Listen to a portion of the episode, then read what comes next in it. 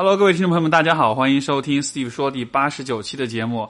我们今天请到的嘉宾是，呃，知名网络心理学科普作者，以及这个清华大学的副教授、助理教授、助理教授，然后这个网名叫“沉默的马大爷”，所以其实我比较习惯叫他老马，但实际上他不姓马。呃，我们的嘉宾叫王菲，但是就还还我还是叫你老马吧，叫老马比较顺口。可以，可以，可以。对对对。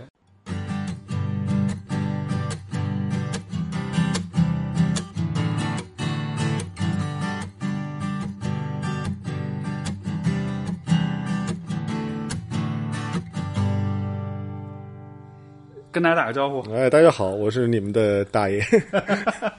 对。所以，所以沉默的马大爷是怎么来的？呃，这个，这个其实很早就开始用的 ID，从本科就开始用的一个网络 ID。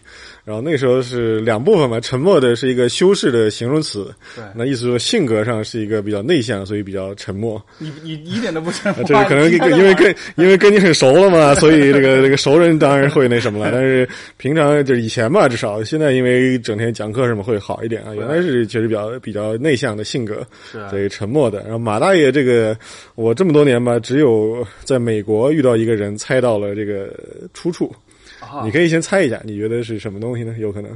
马的闲人，我知道闲人马大姐，那那马大姐，马大姐是吧？你跟他没有没有关系，没有关系。那那不知道了，这个。原来原来我们是其实是一个日文的音译啊啊，就是这个原来我们本科时候想玩拳皇嘛啊，两个宿舍同学去每天去互相串门打打拳皇，对，然后里边有一个角色啊，打就追拳宗吃包子的一个叫包子男，每次打赢之后有一句日文啊，就是听起来很像中文的马大爷马大爷，然后我当时喜欢用那个角色，然后呢干脆就把这个音译然后给弄过来做了一个 ID，觉得挺有意思，就是非常曲折的一个经历。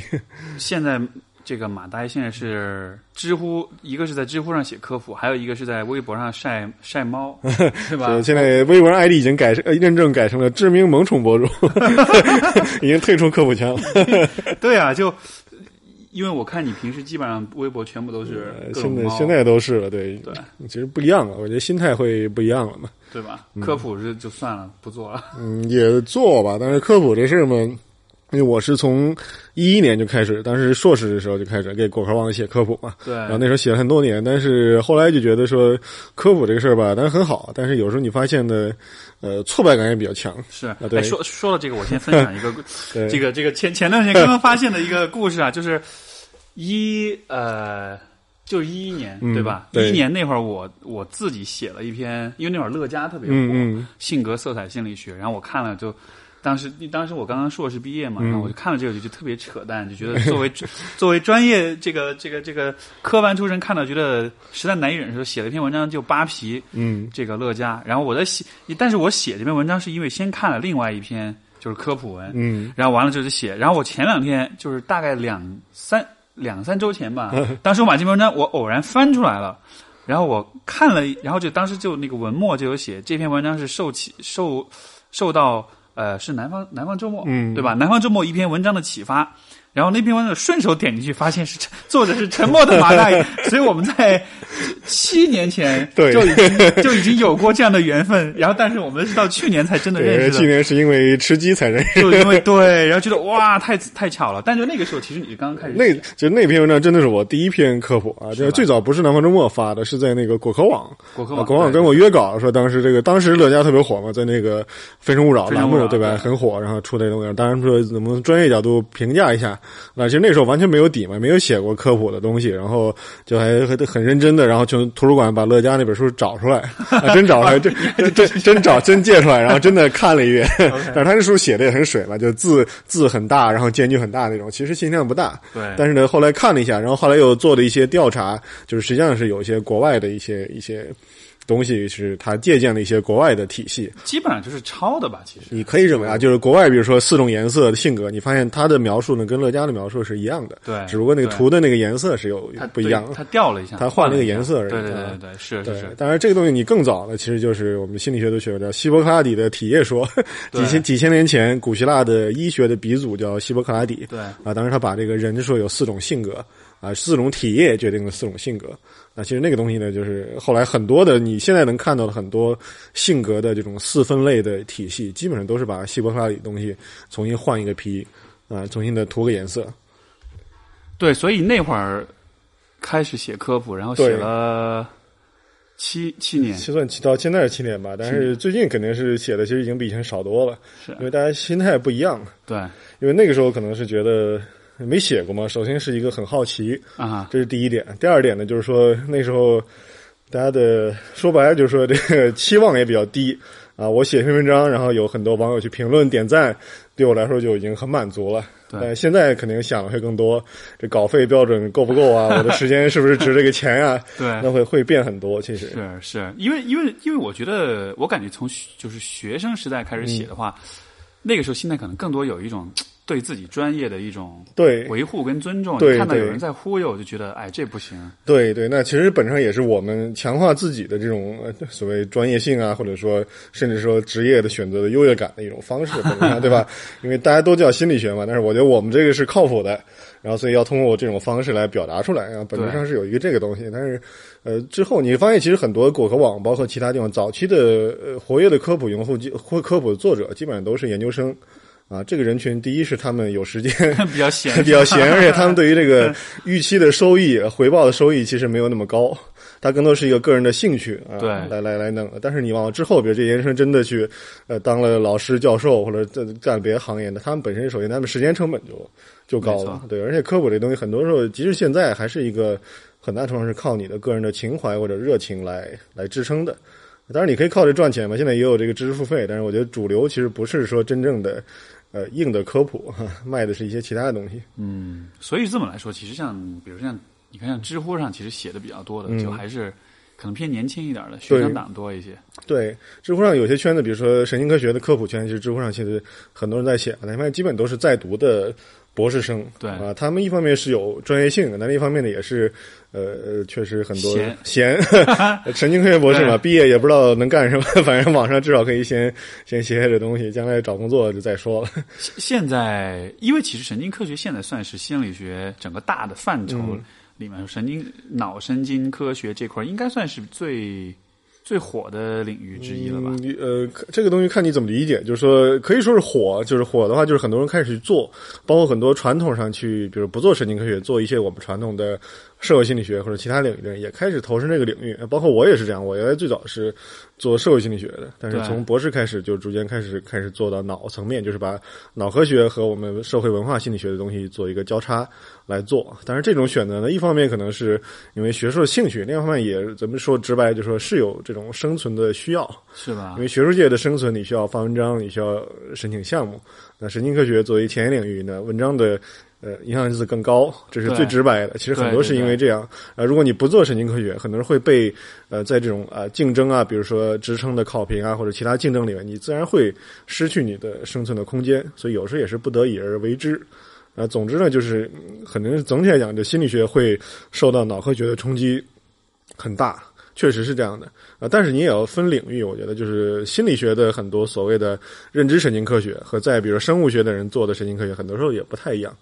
心心理学领域，我理解现在神经科学在做的事情，像是说把一些就把很多我们 比如说已经比较熟知的一些现象或者行为，但是把它和神经的脑神经的活动。就做这种关联的研究，对这这个我觉得是有不同的层面，就是像你说的这个确实是很多，尤其是早期的，比如说，呃，从七八十年代开始嘛，就当时首先认知心理学 的一个兴起，然后后来逐渐做认知神经科学，就是认知基础的认知现象，比如说视觉啊、记忆啊，然后看大脑的关联。那现在这几年就是越来越这个现象做的 level 会越来越高级，从这种基本的视知觉的加工做到一些高级的社会社会思维。啊，或者说这种情绪加工啊，甚至我们会做文化思维的这个基础，那是有这样一个一个一个思路，就是有点你可以说是一种还原论的思路嘛。就假设说我们的心理活动是和大脑活动相关啊，所以我在大脑活动层面找到一个它的找到一个对应对应的过程，对对。那那现在，比如说现在你在你在看的是把什么现象拿来对应？啊，我我们做的是文化心理学相关，由于呃心理学有就跨文化心理学嘛，就是从几十年前就开始兴起的一个领域。就是传统的心理学很多时候是以西方人为结果来做的，但发现说很多东西其实对于我们中国人不适用。对，那发现后来又又开始做这种研究，那发现说东方人我们的思考问题的方式啊，比如说这种啊叫什么呃辩证的思维，对，那和西方人的这种啊线性的加工。呃，要不我把那先关上吧？啊，好好好，没事。刚才刚才马大爷是去关了一下他们家的自动猫厕所，特别先进，可以自动铲。人工智能，人工愚蠢，制造各种噪音。对对，因因为之前你在知乎上有一个帖子讲到说，呃，反正就说你们那个，就说每一个领域只能看一篇论文是看人嘛？你发那篇文章，那个那个就是他是讲这个。个体主义跟集体主义，对，他还呃，严格来说不是个人主义集体主义，他讲的更多是一个就是东西方的人如何看待自我，对对，或者我们眼中的自我是一个什么样子。然后那个是九一年的那篇经典的文章，就说东方人眼中的自我其实包含了你生命中重要的其他的人，对，比如说你的母亲可能也是你的自我的一部分，然后你的恋人也是你的自我的一部分，是。但是对西方人来讲呢，即使是你也会很爱你的母亲，也会很爱你的伴侣，但终究在你的这种自我结构里面，他还是和你独立的两个人。他从认知上来说，他没有把这个社会关系包含在自己身份。对对对，西方人眼中的自我是一个非常独立于周围环境的这么一个一个一个一个人，独特的一个独立的人，强调的这个东西。这个你觉得就就就就就说。这可能是个很复杂问题，但是为什么是这样？为什么？这个就多了。这个其实学术上的解释非常多嘛。但是，呃，不知道你就不知道最近有一个 Science 篇文章就很火嘛，大米理论。那就是说，他是在中国做的，就是说中国南北方呢有一个哦，是那个老外，老外对，那老外涛浩，但是他其实中文说的很好。那个他不是还在星巴克里面做实验嘛？啊，那那是一个后续的研究，就是他最早的篇文章呢是说，就是说中国南北方呢其实是有一个差异，就是北方人调查出来的是更加偏个人主义啊，南方人更加集体主义。对，但是为什么呢？就有一个解释，可能是因为我们的呃农耕的方式不一样。对。南方人种水稻，水稻需要这个可能一个村子的人相互协作去做这种水利灌溉的工程，对，所以就是有一个协作的需求啊，导致了千百年的演化，导致了他们形成了一种集体主义的这种这种这种思维方式。然后呢，北方人呢就是种小麦为主，那小麦你自己耕你这块田就可以了，不需要管别人的事情，那实际上就变得比较个人主义。但是，但但这是我们说中国内部有一个差异，但实际上呢，呃，在东西方也会有这种差异，因为整体来讲，中国是一个农业社会为主。那西方人呢，比如说，呃，古希腊的这种文明呢，可能农业也有，但是它的比重没有那么高，可能是用商业或者航海的，呃的的文明。那这个时候呢，他的思维方式就和我们不太一样。这是一种解释，叫做文化地理学啊，就地理环境，呃，包括我们的这个这个基本的生产生活方式，决定了我们的文化的思维。嗯，这个我听过类似的说法，是说就可能对于这个欧洲人来讲，他们主要的生产方式也是就是可能还是通过畜牧业为主。畜牧业对，所以他其实很强调说你对，因为因为实际上你的资产就是你的牛啊羊啊什么的，对，他所以很强调说对自己资产的这种保护。嗯嗯，所以他们的这种呃，之前我是看到另另外一本书是讲，他是讲美国的那个。因为你知道，美国南部就很有那种，就是有它的文化是很强调 honor，就是这种荣誉的，对吧？所以说你，所以说你知道，南部的人都比较好战，都比较那种，就是他就说为什么有这样一种 honor，就是这种强调荣誉的这种文化存在，就是因为在这种啊以畜牧业为主的文化当中，你需要保护你自己的资产，所以你其实需要。让周围人都知道你是惹不起的，对，就你不可以，你不可以践踏我的尊严，你不可以侵犯我，不然的话，我就会让你好看。嗯，就也是类似的一个对一个一个缘故吧，可能。其实就是这样的思维，其实就也不是我们心理学界搞出来的，其实就历史上，比如历史学家很多也会用类似的方式去去论述啊，包括所谓说东方农耕文明导致我们的集体主义啊，这个思想也不是很新的观点，其实马克思的著作就谈到过。对，东方人其实叫我们以前学的课本说中国是呃文什么历史的文明阶段，从奴隶社会到封建社会再到什么样的？但其实马克思的著作里边呢，这个体系其实是描述西方社会的。那东方社会专门有一个叫做亚细亚生产方式啊，这个事情就指的是我们东方那种农业农业生产的方式，决定了我们的很多的东西其实会呃不一样。所以其实还是生产方式决定了人们的看待事物的方式。生产方式体现说你如何获取你的生存的资源，对，如何应对这种环境的挑战。那你所有的文化的思维和价值观一定是服务于这个目标，没错，对，没错，就是一定是能够适用于你的环境的这种价值观，才可能被选择筛选，有点像这种进化的过程。文化的进化，文化的进化，对，选择单位不是你的基因，而是你的这种思想。对，那你是抢占的是人们在头脑里边的这种。就就是说，某一种形态的文化可能更适应这个环境或者生产方式，所以这种文化更有可能被传承。对对，所以说它，所以说人的就是文化的进化可能会比说我们基因上的。生理上进化其实会更快一些，对，应该是更快，因为你生理的话，你你一个种群的基因的库的转变，可能是需要一个比较长的过程。但是文化的这个东西，你看一代人，甚至同一个人，你可能五年、十年，我们面对的事情不一样，那其实社会的风潮就会有变化。比如说这个这个这个，曾经你看，就比如像像八零后一代，嗯，就是。曾经的社交方式可能是，比如说同学、朋友认识这种的，然后但是现在这两年智能手机起来，现在全部都是网上交友了。这个其实就是一个就在一代人之内，他已经完成了一个这样一个转换。对，但不过这这个事儿其实有点意思。正好我昨天上课的时候讲谈到过这个事儿，就是很多时候我们观察到我们现在的随着这种技术的发展啊，很多手机的兴起啊，包括移动社交网络的兴起，那是不是说呃这个东西改变了我们的很多思维呢？那比如说，现在说大家是很多人大家喜欢自拍啊，或者说你去一个地方去参加活动，原来大家都是静静的去听演唱会，或者这投入里面。现在大家都是演唱歌星出来了，先转身，然后拿着镜头自拍，对不对？是不是我们说人变得更加自恋了？啊，其实我对我我我昨天的观点是说，其实呃，不能说说科技改变了我们的思维，而是说。我们本身人是有这种自恋的需求啊，有自我展示的需求。那传统上因为没有这种技术手段，所以表达不出来。但新的科技其实是帮助我们更好的去满足了或者发挥了这种需求。但你说，就从这样一个角度来说，因为你看技术的发展，我觉得还怎么说呢？就我我理解你讲这个，但是就是说，我觉得从整体层面上，我觉得还是会有对人的行为有很大的这种影响的。我比如说举个例子。现在的小朋友的，我我不知道这个在研究上是是否有体现。就是现在，就是我觉得现在人们的这个多动症的这个比例是不是会越来越增加的？因为你看小朋友的注意力其实非常非常的，因为你看我们以前我们要学个东西，我们要看书，嗯，现在的话有电脑、有智能手机、有 iPad、有有有各种的这个信息来源，就是。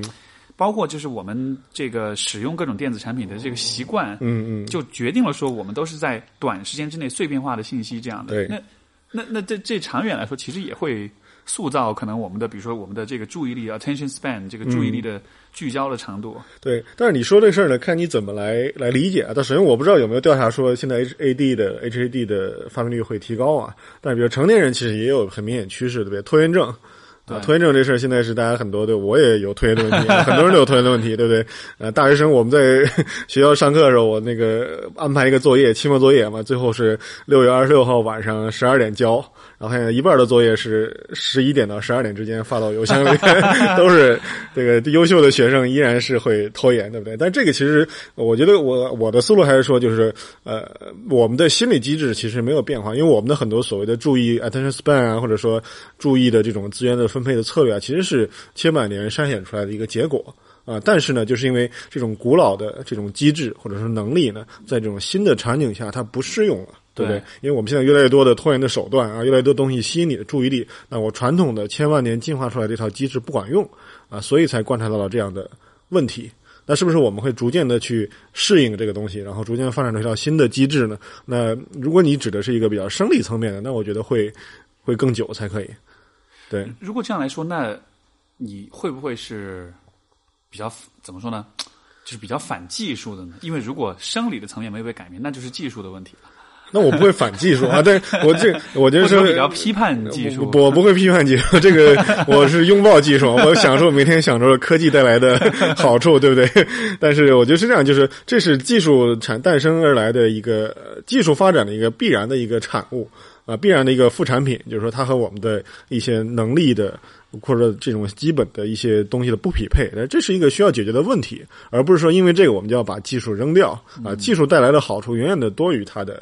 这个副作用，而我们是如何妥善的解决这个副作用，一定能够找到办法，而不是说就是因为这些副作用，我们就干脆把技术抛弃掉，了，回到一个田园牧歌式的生活，那不可能。对，就肯定也不是说就因噎废食这样的。对对。但是但是另一方面就是说，呃，你看你看，比如说我曾经关注关注过的几个方面，一个就是说从学习的这个层面来说，嗯啊，当时我们学媒体心理学会讲到娱乐至死啊，嗯嗯，会讲到说书和电视的这种之间的这种。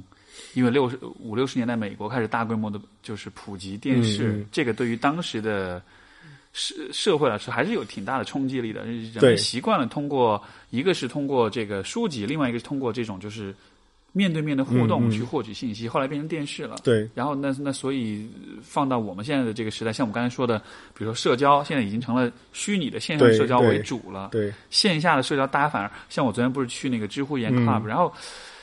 这个用户群我觉得特别有意思，就是你你能明显感觉到现场大家都很尴尬，你知道吗？就是那种，因为大家都是深度用户，就是网络用户，他习惯了那个在线社交，对线下见面反而在在线在线你展现的其实是一个很高大上的一种一面，对不对？对，很多人生活中你看的可能就是一个一个一个普通人啊，其实像你我一样。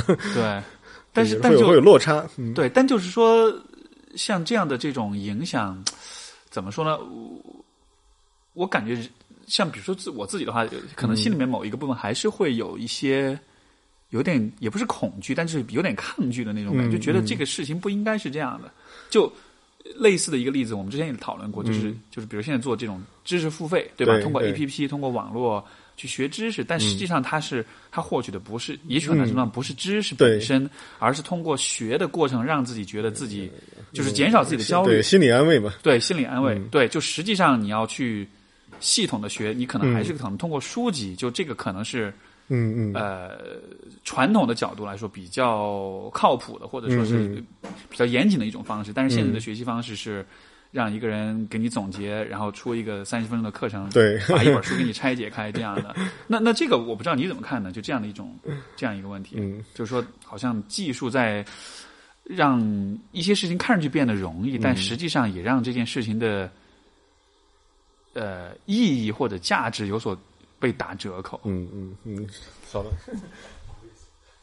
啊，刚才马大爷的自动，对，这是就是这就是技术带来的负面影响，对不对？我都我想关掉它，就得想想各种办法。对，但像你说，我觉得其实你说这也是一种很很常见的思路嘛，就是对于这种啊技术的一种负面的一种反思，是不是我们以前呃技术的进步，让我们真正很多的呃以前看重的一些宝贵的东西反而失掉了，对不对？或者，但是我觉得这个事儿怎么说呢？我还是一个。呃，这个角度我还是一个比较乐观的。首先，我相信这个社会是一个不断进步的过程。啊，当然，历史上很多的这种技术的进步呢，会带来一个叫做适应期或者阵痛期，对不对？像你说的，以前的几年几十年前电视的诞生，其实当时有很大的冲击啊，很多人去思考说这个东西会不会改变我们的，带来一些负面的改变。但实际上，你我们在现在这个眼光回头去看，对不对？这个电视到到现在这几十年，我们还是在进步，对不对？其实电视现在已经成为我们人类文明基本的一个一个一个环节，而它带来的好处，其实可能已经是远远的多于它的。坏处，所以呢，可能是我觉得我们对于这个。人类文明应该有信心啊！人类不是一个被动的这个一个群体，我们是主动的去不断的适应环境。这种环境既有外在的环境，也有我们制造出来的这种新的技术它的挑战。我们在发明的这个东西时，我们没有想好它可能带来的后果。但是呢，一旦它真的成为了现实，那其实我们会不断的调整自己来了。你像说，像你说有些东西可能呃，技术让大家变得更加，比如说，就像你刚才说的这种。网络的这种啊知识付费，让大家变得更来浮躁啊，越来越这个没法深入的去去像以前一样认真的去读书这样的。那这个是存在的。那首先要知道为什么会变成一个这样的趋势。首先是因为它确实满足了我们的需求，对。如果没有这个技术，这个需求依然会在哪里？只不过是因为新的技术满足这种需求，所以它才还会往那个方向去演变。但与此同时呢，带来的一些问题呢，也会有像你这样的人开始反思。那么你也是，其实你也是这个变革的力量的一部分，对不对？对。那我们任何的技术手段变迁啊，这一定是这种不同的力量的相互的博弈。那最后可能会总的一个趋势啊，但是不知道未来是不是会有变化。但从历史的经验来看，还是比较乐观的。我们总是在一个上升的通道里面。所以，所以其实你是还是很相信人的这种适应能力。对我，我是比较相信。但是你可以说这种乐观也好，或者说这种进所谓叫进步史观嘛，就是人类是一个进步上升的一个过程。但是有很多后现代观点认为不是不是这样的。他肯定我们是还是做科学的，还是比较相信，觉得是科学的进步确实在发生，呃，技术进步也在发生啊。虽然有一些呃曲折，但总来讲我们是在向着一个更好的方向发展的。而且有出现了问题，我相信我们是有能力最终是把它解决、把它吸纳，然后最后就像电视一样，最后变成了我们的一个文明社会的一个基本的部分啊。但是这个不用太担心。是。所以科学带来的，呃，我我我前两天刚在知乎上答了一个文章，就说人怎么能保持乐观？我觉得你的这个说法倒是蛮好的。对，就但是问题在于，你你的乐观不是对于个体的乐观，而是对于整体的这种，对吧？对，有有时候可能会有一种第第，就是说有点像就跳出了这个事儿啊，我是一个第三方的视角去看待历史、看待东西，说你们都是在这个之中博弈的几方，但最后我是在一个 上帝视角来看，我觉得最后是一个好。对，就是就是说，如果是比如说一个人生活中哎不开心或者什么的，这个这个我。啊，这种事儿对，没办法。说人类的发展的这个方向，可能这个是乐观的，这种是是一种超越生活的一种一种，就是从这个种族、从物种物种层面的乐观。对，但是个人的话，我觉得，但是可能每个人，因为每个人呃，可能因为个人的体会不一样嘛，因为是可能因为我我自己倒是没有真的没有没有感觉到这种技术给我带来了什么。不好的影响，对 对我来说呢，其实我是非常感谢或者感恩现在的技术发展的，我的娱乐、我的工作、我的生活，其实是确实彻底的被它改变了，但是一定是一个好的改变，而不是一个。不好的改变，所以也许因为我我没有那么多的这种呃负面的体验，所以也许这个这个的确，我觉得你看像以前我比如说以前我爸，嗯，他就说游玩游戏就是电子海洛因，你知道吗？就这事儿就就这事儿就困扰了我很多年，就是以导以至于就是很多年里面我玩游戏的时候都会对有负罪感嘛，对对，就比如说比如说比如说门门响谁回家了，有的时候有的时候可能就是我那个清洁阿姨来了，一开门我心里面都咯噔一下，就觉得哎呀，就会有本能的那种反应，从小就做贼。对，就那种感觉啊！那个那会儿跟父母斗智斗勇可多了。那玩有的时候，我我我我爸回来，我看着他哦，听到声音到楼下，赶快 关了。他一摸显示器，因为那会儿是热热的，热的，一顿打，斗智斗勇，斗智斗勇的。对，后来我看网上还说，最后就是拿赶快拿毛巾把它都擦一下，降温还得。对，包包括那个那个以前还我我还跟他说，我说那个你可以安一个那个移动硬盘，就是那种有有一种那种抽屉，它可以把。台式硬盘装在里面，可以可以拔插那样的，他平时就会把它。就是把它抽掉，我就没法玩了。但实际上我自己买了另外一个硬盘，然后就这些。这个反侦查的工作，这当年都训练出来的。对对对，但因此也就真的是在技术层面真的搞懂了好多问题。对啊，这个这个，所以就是其实这就是典型。我相信你的你爸可能现在也不会有当时的，还会像当时这样的观念。他现在是那个微信重度用户，天天刷朋友圈。对你发现将来父母批评我说整天不务正业啊，整天什么，就发现接触这个事儿，他其实比我们还热热衷，对不对？当时，当时就是我呃，我们俩出去玩，在去日本，我去旅行，一路低头的发朋友圈。我后来都火了，我说，我说他妈当年是谁说这电子海洛因来的？结果，对啊，所以你刚才我说的观点就是需求就在那里。对，对他们当时的排斥，可能是因为以前这个东西跟他的生活方式不一样，那可能有一种人有一种本能的排斥。但真的需求就是在那里。为什么这个技术会被做出来，会以这种方式来来发展？那就是因为它能满足我们的需求，对不对？首先是因为先有需求，而需求就在那里边。那但有，但是你说这样的话，比如说像游戏也好像电子产品也好，它它按照人的需求被设计出来，但同时它也有可能把这种需求给放大。嗯，那。那那那这个这个这个确实是的，因为呃，首先对游戏嘛，就是游戏啊，除了电以前没有电子游戏的时候，这个娱乐这是一个人的本能。对，play 那甚至比如不光是人，小猫小狗，你看平常也会有这种打闹啊、嬉戏戏啊，那就是实际上它可能是一个生存竞争的一个一个模拟，它是有进化的意义的。所以人的本能，而且我们人的游戏呢，很多是跟我们的呃奖赏系统有关系，对不对？为什么？吃鸡那么爽，对不对？为什么 大家玩游戏啊？这个这个杀个人头特别爽，因为是一个 reward，人的这种奖赏环路会对这种东西做出反应，这是一个人的本能。但是像你确实像你说的是，有时候我们现在游戏界，因为游戏设计，你为了能够更好的抓住用户，会不断的挖掘利用这种本能。那你发现，比如国内的很多游戏啊，氪金，对不对？啊，氪金其实就是利用了人对于这种 reward 的一种。氪金是什么东西？氪金就是你花钱抽卡哦，花钱才能变强。氪金哦，对，就氪嘛。现在手游就是主要的营收就是靠你这种氪，对吧？但其实是就是说，呃，它利用的是我们心理学的很多原理，比如说这个这个，你说就这个我一直不理解。比如说王者荣耀，他们去好像我看数据是去年是一一个月就是一亿的营收。卖皮肤这样的，一个月三十亿啊，三十不是一亿，对，他可能是一天一亿，一天一亿，反正很牛掰的对对，这个这个怎么理解呢？就这个这个，为什么现在因为现在玩就是游戏的这个买卖皮肤，这个是一个非常普遍的，这个从。买卖皮肤，我觉得首先首先说，这是因为我们劳动人民的这个物质水平提高了，对不对？有闲钱可以花了，这个是这几年其实大陆游戏上很明显的，玩家杠杆也提高了，对不对？Steam 上大家也会更愿意去买嘛。但是有些人是愿意花在 Steam 上，有人花在皮肤上面。那皮肤本身是一个你的一个给别人看的一个炫耀或者装饰的一个一个东西，有这个成分。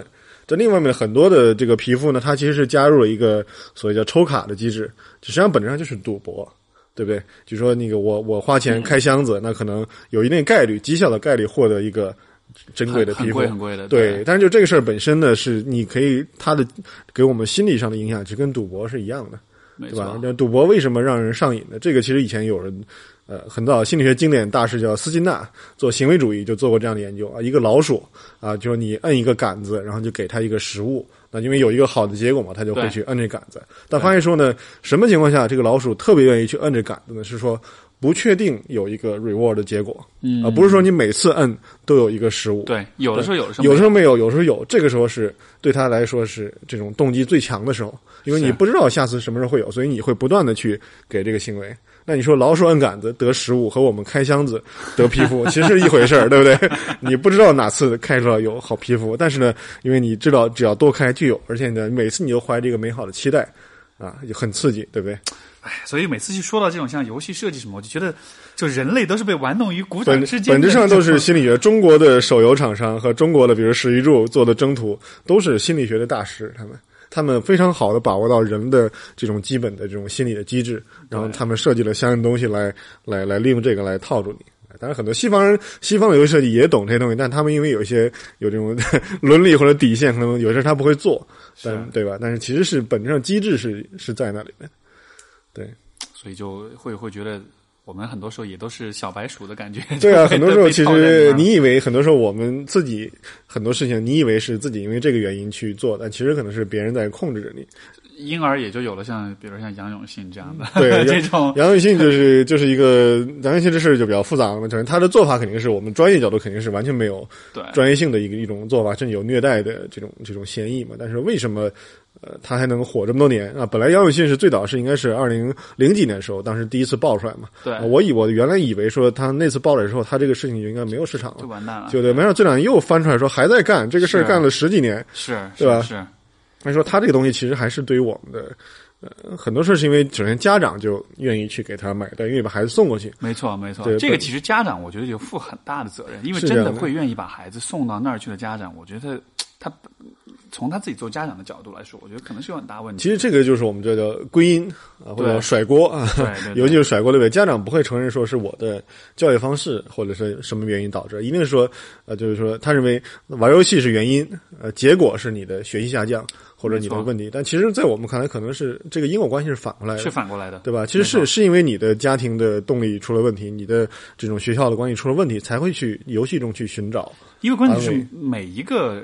每一个小孩他其实成瘾游戏或者其他东西，他的他背后的动原因其实是不一样的，对吧？他其实一刀切了，他单纯只是认为这是一个从从从成瘾的层面来对来来来干预，但实际上，你就算在学校里面，你把他你把他管好了，你把他让他变乖了，但你回到你原来那个环境里，对那些原有的因素还是会推动的你。就像比如说像戒烟，嗯，你你比如说你决定啊我要戒烟，但实际上每次你去一个饭局，大家烟一地上，你还是会抽，因为它产行为产生的原因其实是很复杂的。对，这就是治标和治本嘛。其实你就说电他，让他不不再打游戏上网，那这是一个治标的问题啊，根本的原因没有解决。但是他们的逻辑是说这个东西就是那个原因。所以把这个源头掐住，那其他的问题就解决。但是这个是，所以能否说，比如说去送小孩去被电击的这种家长，其实他并不是那么。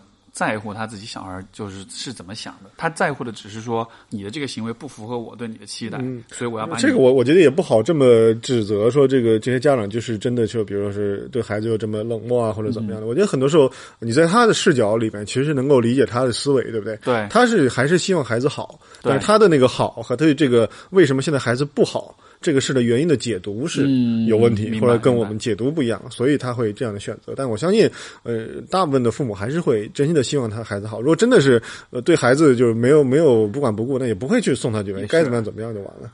明白。对。哎，所以这种这种像就像像杨永信这样存在，我就觉得。因为你刚不说嘛，你说科普做久了会 会容易绝望。是啊，你说这个阳性这东西，我们也批判了很多年了，但是 一点用没有啊，对不对？该混得好还是混得很好啊。是，有时候是有感觉挺无力的。那科普其实这个事儿，我们这些年这么多年吧，其实我现在心态确实有转移了。就是原来可能是怀着一些特别理想的一个抱负啊，觉得要为我们的科学心理学然后证明啊，或者说怎么样的发扬光大。对。但是现在我理解呢，其实科普本身是一种娱乐，娱乐行业。你娱乐的是那些科普文章的读读者，他们能够从这种事里面获得一种呃娱乐的满足感，嗯，对吧？这是一个本质的，它的逻辑是这样的。但实际上，你说真正如果你做了科研，你会发现，其实我们的科普在科研的角度看来，其实也是很不严谨，对对吧？很多时候你呃单个研究的过度的发展和解读。呃，发就是发挥和解读，那可能本来或者甚至可能有是误读，这个其实我们科普界有很很普遍的现象，就心理学相关尤其明显嘛。没错，没错。很多人一个事儿，你就是为了凑这个热点，然后找一个研究去去证实它，其实这个是不靠谱的。所所以从严严谨的这个研究的角度来说，其实科普也是。不算特别科学的科普，其实对，应一定是不科学的。对，因为很多事情就是说白了，就是说，呃，只有你进入这个行业，很多东西你才能明白。比如说，很多科普的作家，比如说他不是做这个研究的，但是他可能搜一篇论文，然后读这个论文，然后去怎么样。但是你真正做了这个行业，你就知道，可能这个论文不一定靠谱。对，这个论文靠不靠谱呢？不是你看这文章能够得出来的。有很多，第一是说你的呃长期做研究，你的一个主观的一个直觉，哪些东西是迹象表明它不靠谱。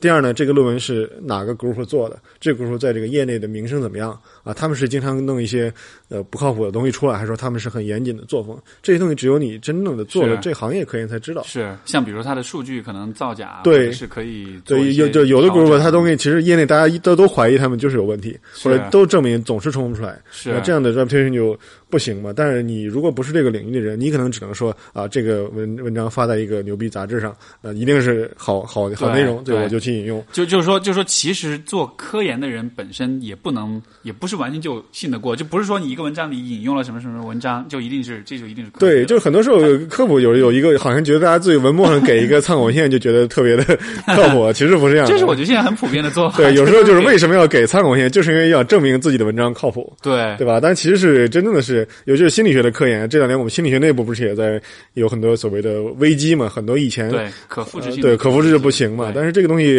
一方面是因为我们的研究对象。决定的，必然会有这种没有像物理学那种啊靠谱的程度。那另一方面就是说，呃，科研内内部其实不是说杂志上的文章就是对的，不是说科学家写的文章就一定是对的。这个要有一个，如果你是做学术，你会自然会有一种批判性的思维。对，但是科普的时候，你的思维方式不是这样的。你的思维方式是说，对你来说，其实这种论文就是一个权威，对对吧？你是引用一个权威的东西来证明你的观点，那这时候其实不是一个真正科学的批判的态度。而且科普的东西是，就科普还是需要有比较鲜明的观点的，对对吧？就你你其实是有一个预设，有一个立场在这，但是实际上严谨的科学来说，你其实是你可以有假说，你可以有推论，但是你不能。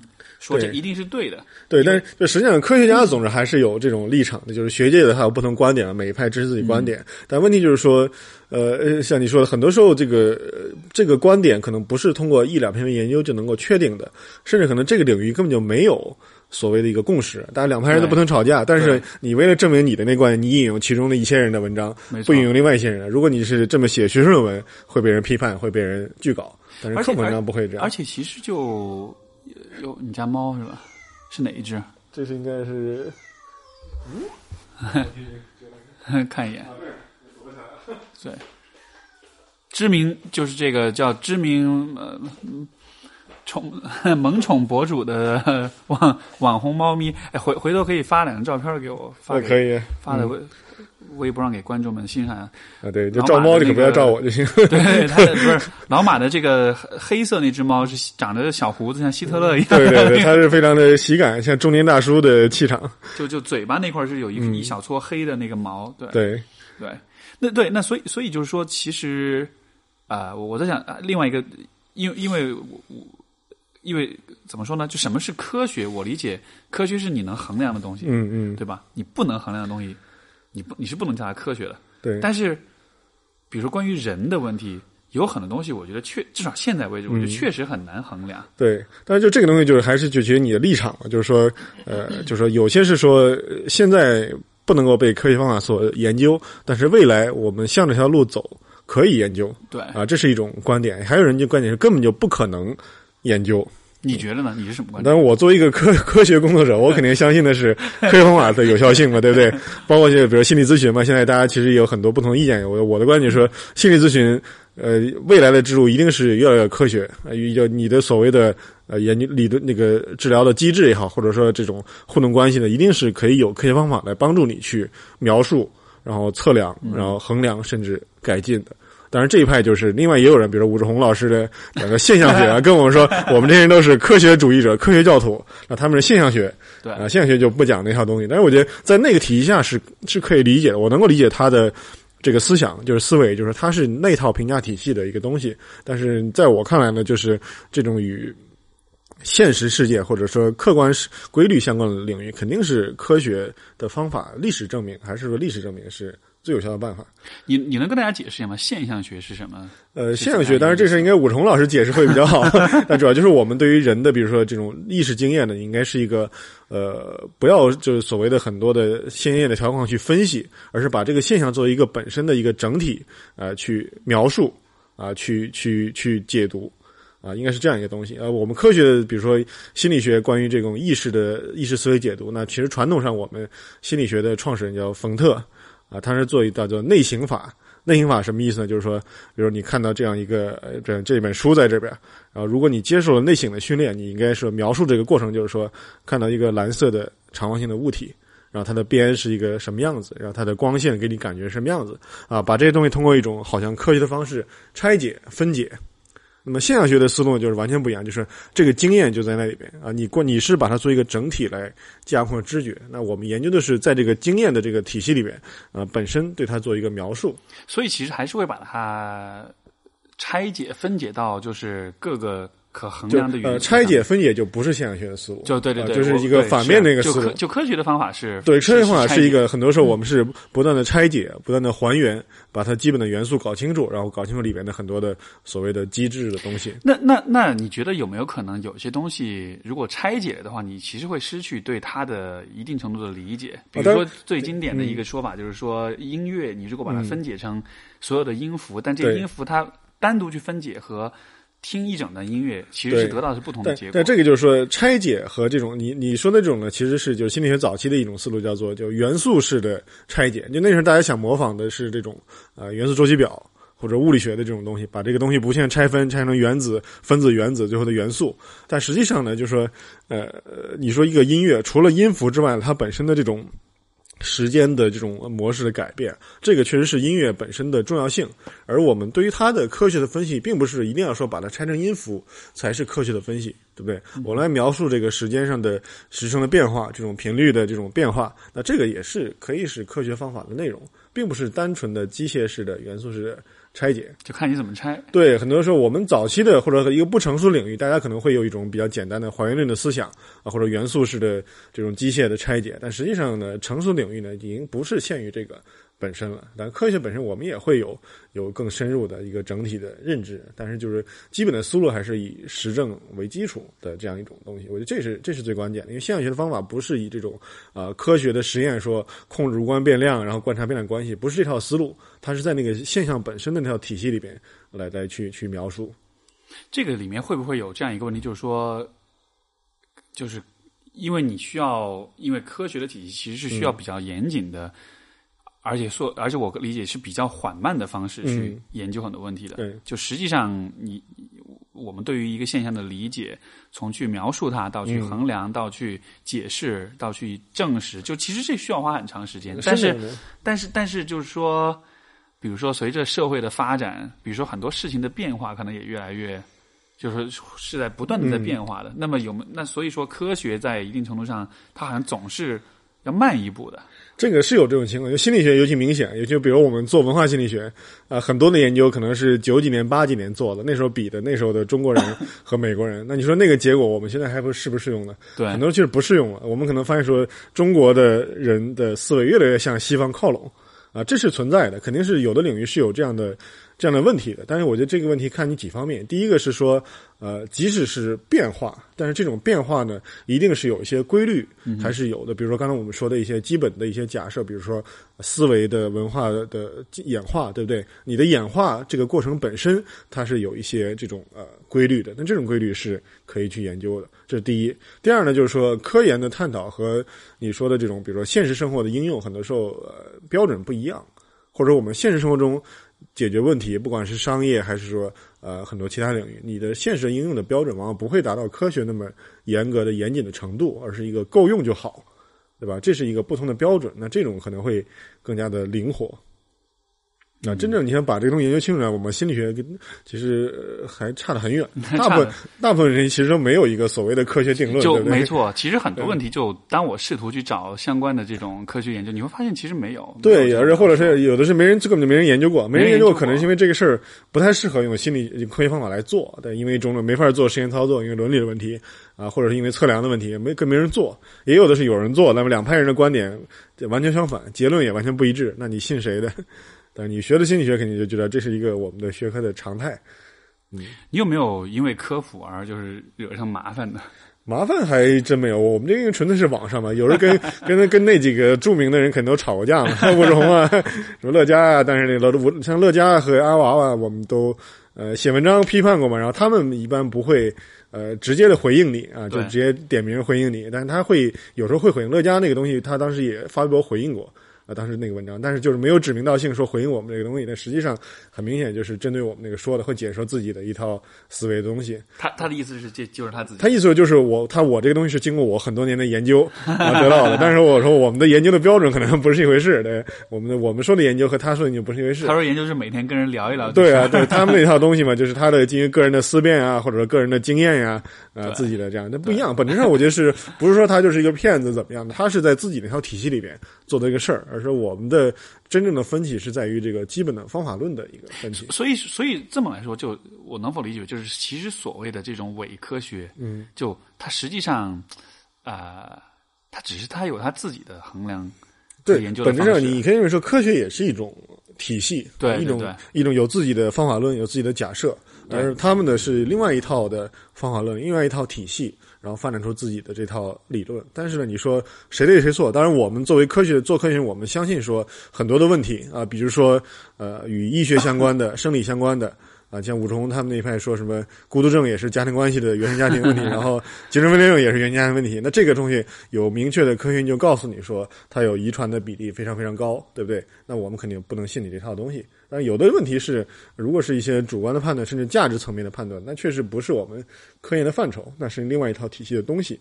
对，因为我觉得很多时候人们是很容易把就是价值判断和。我们说这种事实判断，或者说科学层面的判断，其实会有点混为一谈的样子。对对，很多时候是这样的，因为当然也这也因为我们的心理学研究很多是很多的结论呢，确实容易让人有这种联想。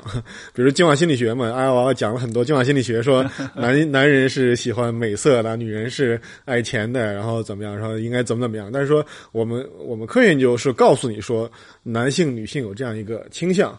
但并不意味着说我们就是需要迎合这种倾向而去怎么怎么样，也不是说这就是唯一正确的道路。因因为因为可能我觉得有一个很重要的点是在于，科学研究其实是通过大样本来分析，它其实不能被。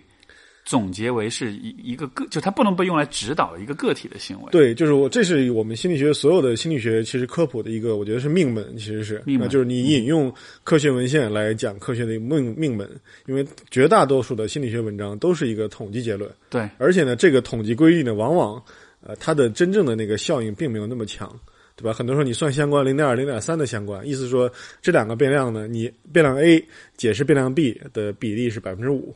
那剩下的百分之九十五其实是别的因素决定的，没错。那在一个大样本一千人一万人的样本里面，你观察到了一个规律，但你挑出一个人说啊，他就是因为这个事儿导致的影响，那其实肯定是犯错的概率很大。对，如果它是一个板上钉钉的一个效应，非常强的效应，那可以。但我们心理学人的心理的因素太复杂啊，我们单一的效应一定是一个。一万一千个因素中的一个，所以所以说越我觉我觉得就是越严谨的科普作者写出来东西越让人摸不着头脑，因为就会觉得这个真的是真的不确定。对这个我我这么多年其实一直在呃不断的思考的一个不断纠结一个问题，就是说很多时候这个严谨性和传播性之间是有一个冲突的，叫 trade off 嘛，就是你一定要得选择某一端，对吧？对，很多时候如果你存在着科研论文的严谨性要求呢，我们根据所有的科普文章一定是不合格的。一定是中间有充满了误读，充满了过度的发挥啊！但是说。你真的按照科论科研论文的方式来写，说这个东西没有定论啊，有一派这么说，有一派这么说，那你怎么办？读者问说：“我应该怎么办？” 那我说：“我不知道怎么办。”那为什么要看你的文章，对不对？对，就是你是科学家，你居然还这么懵，逼，什么都不知道。读者，尤其心理学文章的读者，大家是怀着一个实用的目的来读文章。是是，这个我觉得确实是很独特的一个，就是其他方面的科普，他可能真的只是单纯出于想要了解，对对吧？对，心理学方面科普，很多人的阅读动机确实是。他强调是应用，他是想要解决自身的一些问题，或者说就是他们其实不是科普的读者，对。他们本质上是因为寻求帮助，对，就自助、自助、自助类的，对吧？因为你科普文章一般的是物理学的科普、天生物学的科普，那就是刚刚我说娱乐需求啊，就是你是感兴趣，但这个东西跟你生活没有关系，对。但这些人呢，其实他不在乎说你这个科学的规律什么样子，他在乎是我生活中遇到了问题，我想找到一个什么样的对象，或者说我跟家人有什么问题，那我怎么解决啊？所以他们需要的是一个个体的推论。这个其实你看，比如说像在呃欧美，像书店里面的分类，它就会分清楚，就是心理学和 self help 和自助其实是两个嗯不同的栏目。对，心理学栏目所讲的其实还是学者写的书为主。对对，而 self help 的话，就可能是更多是。就像我写的书，对，但是这个问题就是，你要说大家都这么分得清没有问题啊，但问题是我们心理学的人也想，也想被大众接受啊，甚至也想就是开课赚钱，对，那这时候怎么办？对不对？你那你是坚守你的科学的良心，还是说要要一定程度上放弃你的这种严谨性，而弄一些大众想要听到的东西？这时候是会有一个一个一个权衡的东西。这个这个，我最开始写的时候，其实也是反复挣扎了，就一样的，一样的，就反复挣扎很久。就是说，呃，相对严谨的内容会更长一些，会更无趣一些。嗯。然后你从传播的角度，真正大家愿意看的，可能。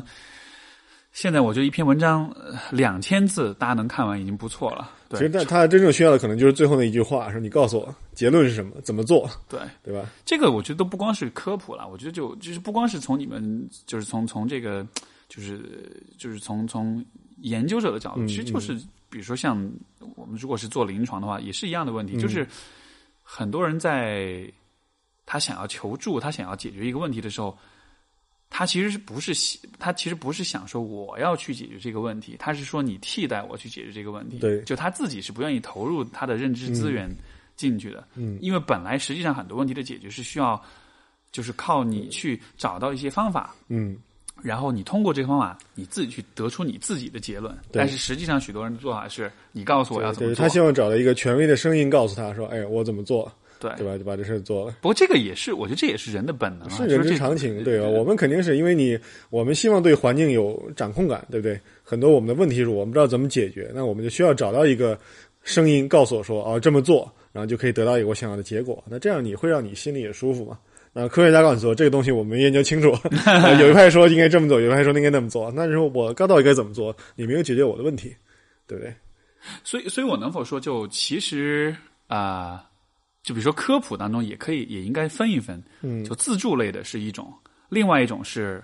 他可能确实是想要了解，了解，对，他是做一个一个兴趣类的，是是可以，我觉得是可以分的，肯定是可以分的。但问题就是，很多时候呢，这两块的人呢会互相的，对，互相的串，对不对？因为因为因为自，因为你如果写自助的文章，你是希望自己是比较科学的，所以你其实会把自己包装成科普。你比如艾娃娃，他他写的东西以进化心理学为核心来来讲很多事儿，虽然可能有很多误读嘛，对不对？但是他也是希望因此得到一个专业性。对，但是呢，同时呢，因为他的这个事儿导致呢。计划心理学在我们国家的 名声名声很臭，对吧？前一段那个谁，那个宋海荣老师不是在知乎上写了一段计划心理学的东西，然后底下被人骂了，就是因为那个那个人是看了艾娃的东西特别讨厌他，然后由此呢，对于计划心理学本身都会有一个有一个这样的一个态度，负面的态度。他他写写什么了？就是就是一个进化心理学基本的，比如说择偶的倾向啊，这个男男女那些倾向。哦，我知道，我知道，在那个就想法上想法上发了，我知道，别人就被人喷了。对对对对，哎呦那个。我我知道那事儿，当时我还好几个我身边的认识的朋友也在喷他，就怎么的？对啊，对，所以就是就是他其实就是把那个课本里面有一段拿出来，其实就就就是标准的教养心理学的一些研究的结论嘛，就是其实是这个东西告诉说男性的倾向、女性但并不是说就应该这就是好的，对，或者这就是对的，但是因为阿往往是把它变成了一个。行动的指南说，就说就是进化心理学其实只是在描述，它是描述对，但是像艾娃这样，它是把它变成了一个一种价值观或者价值判断。他第一是变成一种操作，就是说要迎合这种本能去怎么做。第二呢，就是甚至有价值观的层面，对，他的很多的描述里面会有这种层面，所以导致大家变成了一觉得说进化心理学就是为了这些所谓的呃落后的一些，比如男权的思想来撑腰，对对吧？很多时候这种批评，这样哎是这样，所以这样子的话，其实就。可能就是说，还是在像他可能是用科学的描述去为自己背书吧。对，本质上其实你要真说那个东西是不是呃，他很多讲的结论是有进化心理研究的基础的，但是呢，这个事儿呢，你你把它过度的放大了，很多时候是一个误读。比如说刚才我们说的，一说进化心理学结论也是一个统计结论啊，你去看那个真正的当年 David Buss 做的那种男女的择偶倾向的调查，是不是男的就是要找漂亮的，女的就是要找。有钱的其实不是的啊，真正男女让他们真正的列出来说你想找什么样的对象啊，第一条都是性格好。对，没错，对吧？男性可能是他的，在他的那个优先级里边，就是漂亮是相对于女性看重颜值的话，他的优先级更高，要更高一些。对，女性在乎的钱要比男性在乎钱的优先级更高，这是一个相对的差异。但实际上，真正排前几位的并不是这几个，这些都是前五名之外的因素。没错，没错，没错。但是就对，但是但是你把它变成一个个体的一个推论，说一个人就是这个男的，就是想要漂亮，所以女的就要去迎合男的这种，没错，这东西，这就是误读。其实就，但是。我觉得这样的，就是这样的观点有市，就是有市场有受众，还是说，因为就还是我觉得，就是说，可能许多人许多想要自助的人，他们其实首先就是这个群众的需求是一个正当存在，这是必然会合理的需求。对我生活中遇到了感情的问题，我想找一个呃靠谱的人，呃，然后发展长期的关系，对不对？这是一个所有人都面临的需求啊。但你遇到问题，呃，你怎么解决？啊，他就说我们进化心理学是一个科学研究的结论，告诉你说应该这样，对吧？是实际上是利用这个权威身份，给你一个权威的一个背书。就对，就是相当于就是科学反而成了一个一个一个权威的代表，对，它其实被滥用。就就这个有点像我们中国有一些，其实中国有一种。不光是这个领域了，很多领域都有一个。但是要说中医了吗？呃，不是中医吧？中医我就不谈了，那个这太复杂了。就中国人有一个，就科学这个事儿，在中国的汉语的这个体系里面，其实它有很多是等同于正确。啊，对吧？你会把科学就是意味着正确，没错，对吧？其实就是这不科学，这不科学，然后或者这个是科学的呃理论，对 对对，科学的解释，如何科学的看待？对对，很多时候其实这个我们会把科学和正确画了等号，其实并不是的。真正的心理，尤其心理学这种科学的前沿是充满了争议，充满了这种不确定啊，充满了这种矛盾的观点。这个这个，我我觉得这个观点真的，你这个观点真的蛮棒。就说其实我们会把科学和正确划等号，对，但实际上科学本身就不是一个，呃，就它就科学本身对于正确这件事情，并不是它是在追求正确，但是它或者说或者说你从历史的角度，比如说这个学科发展了几百年，它最后会 有些东西逐渐的被证明是正确的，或者比如牛顿力学在那个年代可能被。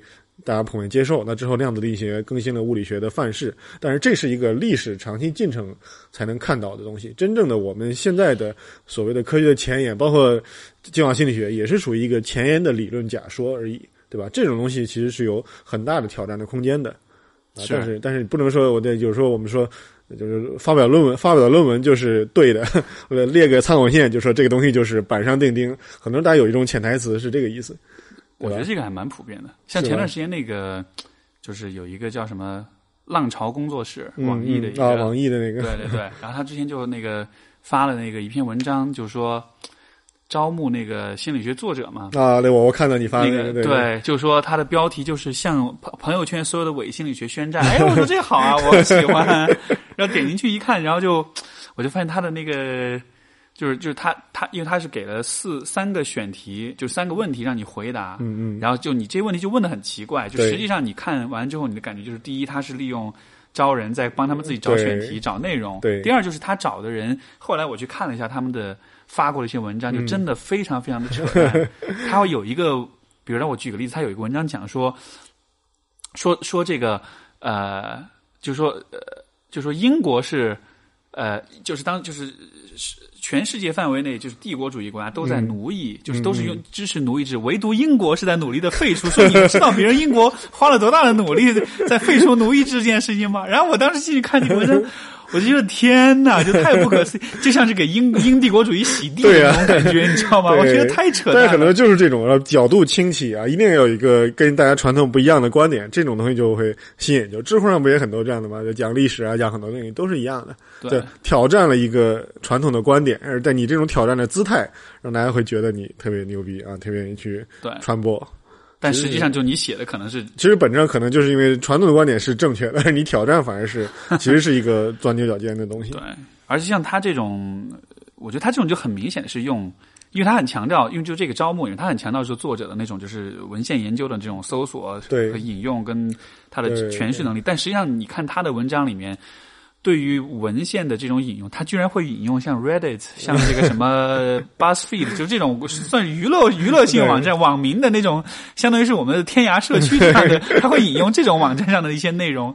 对，就就他其实还是在用这种，其实就是就是他他的他的他的口号和他的实际做的事情其实不一样。对，口口号是一种姿态，让大家来是来来来来吸引大家。但我就真的是，我是真的，因为我不了解他，我还真的被忽悠住了。哎，我说这个姿态，我还 写了一篇特别热。成的信，我说就申请啊，介绍我经历啊。我说看到你们有有有这样的这种信念，我觉得特别开心。就怎么着怎么着，说我们科普这不容易，大家都是孤军奋战，然后怎么样。哎呀，最后觉得好伤心啊！就我看他发那个题了，哇，那个题出的简直是，对，我觉得那几道题，有几道题就是说你我把这东西写清楚了，写几本书都不一定能写清楚。他他的第一个题就是说嘛，就说这个原生家庭到底对人有什么样的影响？请请讲一讲相关文献、相关研究到底是怎么理解原生家庭对人的影响的？我一看我就懵了。他说一一个星期之内要写出来，我的天哪！我不是直接把吴老师的书寄给你对啊，我这个家伟很会伤人，你自己读去吧。对，他那个是明显是想想借这个东西来收集一些材料嘛，他自己不想搜，让你去帮着整理，是是是，不太厚道。但是就但是我我我觉得的确如你所说，就是心理学这个这个学科确实比较独特，是因为它的应用性，它跟人的生活关联度确实很高，所以说科普和自助这两个东西经常容易被混在一块儿。对对，它的界限不是很明确的。对对对对对，所以说当。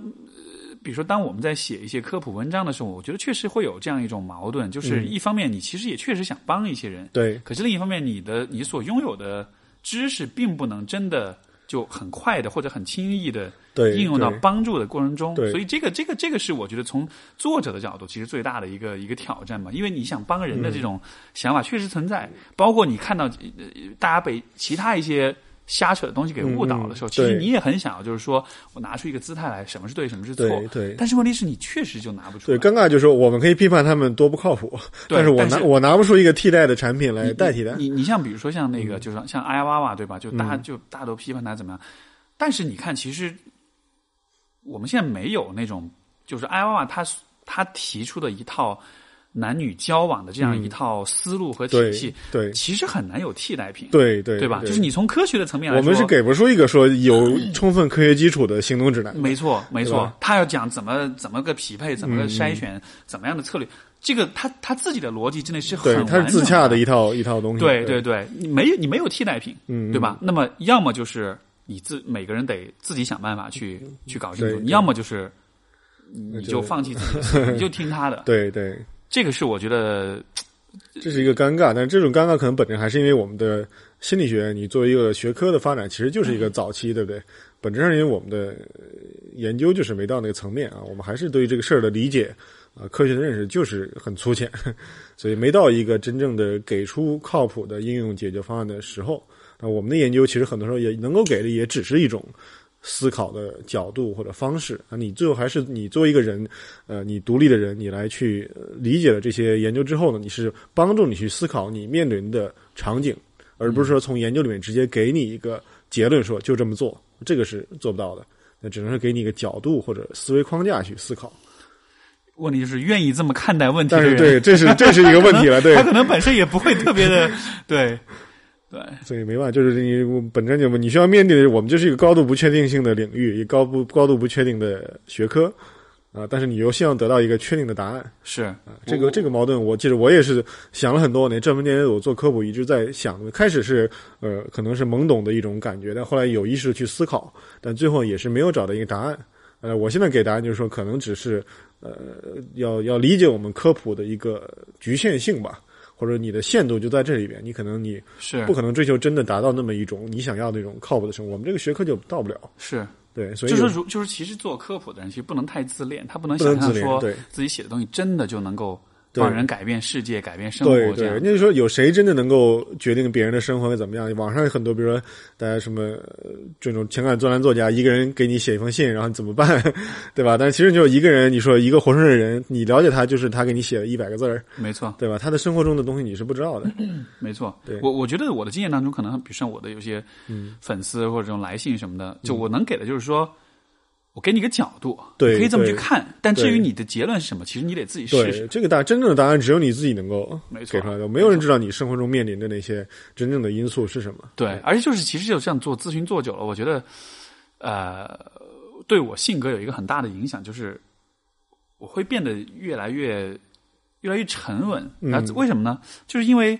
以前你就总觉得，哎，我知道这是怎么回事儿，嗯，对吧？你刚，尤其是你学心理学，就是学生学生出来，你还没有那个特别多的这种临床经验，你对人的问题认识还没有这么深的时候，你总觉得，哎，这个我知道怎么回事儿，对，这就什么什么效应啊？对对对对，但实际上就是带着这样的心态去做咨询的话，就是你以为你解释这个问题，但是接下去下一句话。来访者会告诉你一个你完全没有想到的信息，他会不断的更新你对他的认识，结果就是你会慢慢意识到说你其实永远没办法真的了解这个人的所有的事情，所以你得出了任何的结论都有可能是为时过早的，所以反而就会这样子越来越就让让我就觉得特别谦和，我就觉得 我我不知道任何问题的答案了。对，但是呢，这种谦和吧，你说可以说个人认识的一个一个提升，但问题是说你你作为一个职业，没错，对别人对对别人要求你的不是这种谦。任何的态度，而是一个答案。对，所以所以说，有的时候就会听到有人抱怨：“哎呀，我去看了一下咨询师，他他妈什么都不知道。我问了半天，我说我该怎么办？不知道。对他们想的就是一个这个情感专栏一样，我写一个我问题告诉你，告诉我怎么做。对，今天该做什么，明天该做什么，解决我的问题。这个就很尴尬。是现在现在就是我们能够看到的这个科普或者说是这个自助吧，这个领域当中，你觉得让你最。就是让你觉得最最无语或者最不爽的是什么领域？就是是什么方向的东西？最不爽的话，呃，最不爽的，其实我个人接触比较多，就是还是以那个很多，尤其是那种比较文艺范儿的咨心理咨询的那一派人嘛，就是他们会把很多已经有明确科学结论的，甚至医学相关的问题，然后以自己的方式去解读，然后给出一些明显已经被数据科学研究证明错误的观点。是啊，比如说我之前说李雪。或者吴成红他们竟然会把很多有明确发现是很大比例上是遗传决定的这种这种心理精神障碍，比如说孤独症，比如说精神分裂症，他都会以自己的体系来解读，说这个就是家庭虐待的结果，对吧？什么都是家庭虐待，父母皆祸害，啊。当然这肯定是有，肯定是有。我相信很多人的问题是因为原生家庭的东西造成的，只有极端的虐待。但是你做一个整体的规律，你不能说什么东西就是有了一把锤子，然后看什么都像钉子，对不对？看什么的你都要去敲它，这个是非常无意。就你不能够无视一些呃基本的一个医学的或者生物学的研究的结果。我我觉得就是像这种这些这样的问题的科普啊，就是呃。你看，如果我们拿医学来做做比较的话，比如说你你你，比如说你头疼，或者比如说你每天乏力，你精神你精神不好，对吧？对。其实每一个人精神就精神不好这个体验或者这个症状，其实每一个人的原原因成因是完全不同的，很很复杂。有的人可能是没睡好，有人可能是压力大，有人可能是免疫力低下，有人可能是抑郁，有人可能是因为其他的疾病，就其实很复杂。对。但是但是当我们在探讨很多心理学问题的时候，我们就会把。这个这个表征，就包括比如像网瘾，对吧？就是游戏成瘾，嗯我们就会认为这个是一个一刀切的东西。对，所有的现象都是来自于啊原生家庭，都是来自于什么的？对。但是就但是但是你看，你如果你去问医学的问题，医生永远不会这么解答。对。哦，你这个就是要好好休息，对吧？但是实际上很多心理就是很多所谓的科普或者很多这种情专啦，所谓的咨询师啦，他们给的答案其实就是：如果你累，那是因为你没有休息好。对。你就多休息。对。就。对，所以所以是是这样的，所以本质上，但我觉得原来微博上有一开玩笑的话说啊，就是你做这种啊科心理学的或者情感专栏啊，或者资助也好啊，谋财无所谓啊，你自己的本事，但你不能害命。对，就医学相关涉及到医学相关问题，这是有可能会害命的。是对，这个就是一个比较严严重的问题。是，所以像我们能够做最基本的事儿就是。如果你有抑郁症，请你先去对精神科诊断，请你先别就什么原生家庭，这些不重要，这些不重要。对，之之前之前就是那个李松蔚不是也写一个文章嘛？他就说，如果就是你自己或者别人有抑郁症，你应该怎么办？他就说你不要讲那么多，不要什么心理咨询，心理咨询在中国他都没有合法的进行治疗的这个，当然这是这个这个是很尴尬一个状况，对。就是说，你要你首先得做，你就先去医院精神科做诊断，还是得相信医学体系之下的这种这种这种视角。对啊，但是这个没办法，因为那些人是搞咨询的，就是那些人没有这种呃自知的良知的话，那可能对他来说这是一个生意，对不对？没错，你把人引到你这个上面，那是你自己的一个现实的收益。而且我觉得，就是说起这个，就是心理咨询整体这个行业啊，就就吐个槽，我是觉得，我个人是觉得，其实怎么说呢？就当然如果。按照你的角度来说，人的适应能力都很强，我们都能够慢慢找到很多问题解决方法。这个我理解。不过另一方面，我觉得确实短期之内，这个行业本身其实怎么说呢？就看了很多行业内的一些事情，觉得挺是不是甚至会觉得这几年有这几年有下坡路的倾向？一直都有下坡路，一直有下坡路。对啊，因为你想，现在就是这个这个劳动部这考试取消了，这个其实早就该取，但是没有。没有替代方案，对对，等于完整变成彻底变成一个没有准入门槛的。对啊，就现在就是现在就是你以前考证你还勉强可以考个证，对对吧？你花点时间花点钱，现在就是什么证都没有了。对，现在现在很多机构在卖国外的那个那个那个证的考试，ACI，对对，各种体系。哎，这个地方跟大家说啊，如果你要去考什么，一个是 I，一个是 ACI，还有一个是什么 I 什么东西，好像是我记不得，好像是 I I C 什么什么，我忘了，ICP 还是 IC 什么的，我忘了。嗯。千万千万千万别去考，是吧？纯忽悠，纯忽悠。对，这个之前就我看过。有有人问过我，但是我不了解嘛，就是说到底现在应该学哪个？原来说就学那个，现在一个机构说你可以有好几个选择，学这个或者学那个，那最后说结论其实都不学，都就 都是就还都是赚钱。说白就都是赚钱，对对，但是这个问题就是你说也没有一个专业的整容体系，那你什么人都能上，那最后说你这个人做的如何，说你是不是真的有专业的训练，这个就变完全变成一个个人的自律了，对不对？对，对我希望把这事做靠谱，我可能去经过说专业的训练去学习，但另外一个人呢，完全不按这条走，他甚至可能比我更早的上手，甚至可能比我混得更好。对对，因为因为因为像比如说在呃欧美国家，就是你能够拿到执照去。做临床的话，其实是有很严格的训练的要求的，对对吧？你比如说，你要如果你要管自己叫 psychologist，嗯，就是你得是临床心理学博士，嗯，你得经接受多少多少小时的督导，多少多少小时的自我体验，然后你才有能拿到执照，才能去做。国内的话，如果你按照这么严格的这种。呃，这这种训练和这种培训体系的话，可能就中国能做心理咨询就没几个人了。对对，因为你真说科班出身，你得正经念的这个学位啊什么的，其实其实其实很难很难。是，所以所以所以我整体来说，我觉得就一开始呢，你学的可能是大众的这个科普跟理解的问题，然后你发现可能是这个就是人才供给的问题，然后你发现可能是这个教育体系的问题，然后你发现什么什么都有问题，对，就你发现所有事情都有问题，然后就觉得啊，天呐，就包括就是比如已经在职业的、已经在工作中的这种很多很多临床工作者，他们也缺少相应的这种呃，就是继续培训或者是督导。然后呃，包括有涉及到很多伦理问题的这种监管跟投诉，像之前就是那个有一个什么心理学仲老师有一个，反正就是也是网上的一个一个微博上可能有个一几千一万粉的一个一个一个男的，后来发现，然后就是有有粉丝，那我看到有人爆爆出来，对，爆出来就是他性骚扰嘛，就就说是什么啊，就真的是很恶心的那种，对，就就说是那种。什么要要对你进行治疗，要跟你发生关系才行，怎么着怎么着的，然后就就被人报报了，发现就他最后发现他的好像是被人人肉，说他的身份好像就是一个一个小城市的一个监狱的一个一个一个一个类似就是那种一个小官儿那样的，他就这么一个身 份，就是就是一个业余掺和这行业，对对，关键是他关键就是说他又因为我后来有些同行就讲说他他在他在好几个心理学咨心理咨询师的群里他都在里面，然后还特别善于说跟各种。大咖们合影，你知道吗？然后就是 就是搞这一套东西，就最终这个东西就成了一个，它你的可信度不是来源于你的专业性，而是来源于就是你认识谁，对啊，你跟谁有关系，就就完全搞成了官场的一套东西了。就是就是没有一个那种严格的真的专业门槛嘛，那你只能靠其他东西来上位，对不对？所以所以好多的，你看百度百科查出来好多心理学专家，这个这个委员，那个那个主席，那个那个秘书长什么什么的，哎。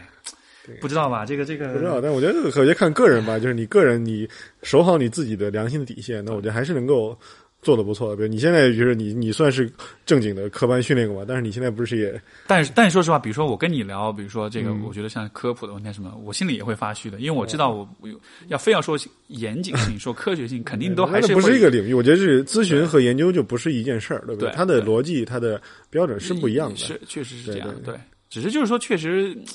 这个我觉得确实是，也是希望听众、希望受众能够理解的一点，就是像我们在创作这种内容的时候，其实心里都是很煎熬的，充满了纠结，充满了纠结，真的是因为一方面你其实什么是对的，或者说什么是合理的，确实是有一些清晰的标准，但是另一方面那些东西就大家会没有兴趣看，所以我必须得众口难调的那种感觉。其实很多就是说学术学术良心和你的这个 文章阅读是。完全反面，学术良心和这种助人的这种助人的，就这个有的时候真的是冲突，会有冲突，会有冲突，对，所以呃纠结。但是有的人就没有这种纠结，因为或者没有学术训练，但他标准就不是这个标准，没错。那其实就会对他来说会简单很多，其实是。所以说，大家看到这个呃。有论文引用啊，这些什么的，也也三思，因为他的有些观点也不一定是不不是。首先不是发表论文都有都是对的，第二呢，不是说引用了参考文献的科普文章就是真理。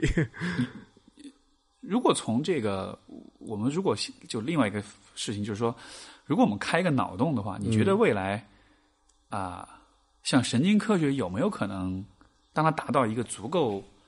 发展到一个足够牛掰的地步之后，它其实能够从比较本质的角度去解释，或者说去甚至去解决很多关于人的问题，是可以的。但是这一点呢，就是我们神经科学现在的技术，呃，还不够。我觉得至少得一轮新的，首先是技术的革命啊。我们现在的描述大脑的方式，比如说核磁共振啊、呃脑电啊，这都充满了问题。它的信号噪音太大。而且呢，它能够看的那个信息也非常的少，是，但而且很多应用的场景也做不到。但我们现在有一些新的尝试，比如说便携式的脑电。我们之前有我我我跟别的老师合作的文章，比如说大家一起打英雄联盟的时候，这五个职业选手每个人戴一个脑电的帽子，记录他大脑活动，然后发现说能够区分出一些就英雄联盟职业选手和一般人的这种模式。但是这种东西其实都是一些探索性的，是啊，真正的你说要把这个东西现实生活中的这种人与人的互动，或者说其他的。复杂的生活现象，那这里边的大脑活动，先不说说大脑和心理的关系了，大脑活动本身的记录、描述啊，准确的记录，这个都是我们现在技术都做不到的。是，所以呢，我你知道，但我是有信心说，比如说十年以后、二十年以后，这个事儿会肯定会啊有新的突破。但是呢，这个还是有时间的一个一个进程。我我觉得那种可能比较理想的那种未来，就是像《黑黑客帝国》里面这样，后后面脑后面插个管子，对，插个管子，然后你就整个大脑的活动完全就。可以被编码，可以理论上讲是啊，就我你要搞清楚大脑的这种信息的输入和这种编码的方式，你是可以给你这个外界刺激。对你想要学个什么东西，然后就你按个按钮，啪，然后一下你就会了。对啊，但是在这个听起来很遥远，但也许其实没有那么遥远，也许就是差那么一个关键的技术的突破。有可能，对，有可能。也许我们我们这一代人的有生之年，我相信能看到。我刚才我刚才从你这过来路上看的那个新东方的那个大厦，我就想，哎，有天有了这个技术，新东方就破产了。对啊，学英语对吧？不是，不光是新东方，我们大学都破产了，就不用上学了。上什么北大清华，给你插个管子，你花钱多就给你一个北大的这个东西，花钱少就二本三本，对不对？插个管子什么都会了，但是如果假设如果人类能达到那一步的话，我觉得整个文明可能又会往前走。其实就是那时候你的人类这个，你已经实际上本质上就是你已经突破了你的肉体生物生物体的一个局限了，对对对，就你真正变成一种意识的存在了。对你可能最后你的大脑的所有零件都换掉了，都对。但是那个时候就是什么时候你换到什么程度就不再是你了。没错，没错，这是一个本质的问题。对对对对对，之之前我跟那个另外一个嘉宾也聊过，就是就是就是我到底什么东西？对？如果你把所有东西都换了，只剩一个大脑，对，甚至说只剩一个意识，对，你大脑也没了，只是意识，那你还是是你自己吗？对啊，我把你 upload 了一个计算机上，你你以这种形式永生，对对，你变成一段程序。你像那个前的那个头号玩家嘛，那个那个那个那个他那个那个创作者，嗯，最后不就有一种解读，就是说其实那个。游戏里的他其实就是他，他死后的灵魂就存在。我觉得是有这样的可能，对，对，所以这个这个其实就脑科学其实往后发展也会有面临，这也也是有伦理问题，嗯啊，伦理问题的哲学问题，其实最后就是本质性的东西。而且就是说，一方面是脑，一方面我觉得就是人的其他的部分、其他的部位，我觉得就以后肯定是。如果我们往未来推想一下，可能人类就变得不再是一，就是可能是半机械化、半人造的这种。对啊，最后就是你你就是那那个意识那个芯片，把你插到这个机器上，你可以变成这个身体吧？对，插那个变成那个身体，对对吧？但是这个这个也有不同的观点啊，比如 心理学我们有一个叫具身认知嘛，对不对？他们认为是我们的这种意识啊，很多时候不光是脑子的事情，对吧？你整个的身体的感知啊、感官啊都会对这个东西有贡献。没错，你把那东西扔掉后，可能其实你发现最后人就不是。不是你原来那个人，对对对对，就是我们对于世界的感知也是通过身和心，是一个全身的、全身心的一个一个感知。你你的身体其实是你的意识的一种延伸，对对。这样的，是对，甚至很多你的就是身体的触觉可以反馈到大脑里面，然后改变你的意识的东西啊！你以为都是在那个脑壳里面发生的，其实不是。其实不是，对对对，这个多少能够，我觉得这多少能够跨越那种笛卡尔所讲那种身心二元论的那种说法，因为它其实是完全把身心是对他是是隔开的。那个年代很多时候，但假设还是有一个叫心灵或者灵魂的东西。那他笛卡尔理论说，在那我们的松果体 这个位置是心灵和肉体的交汇的点。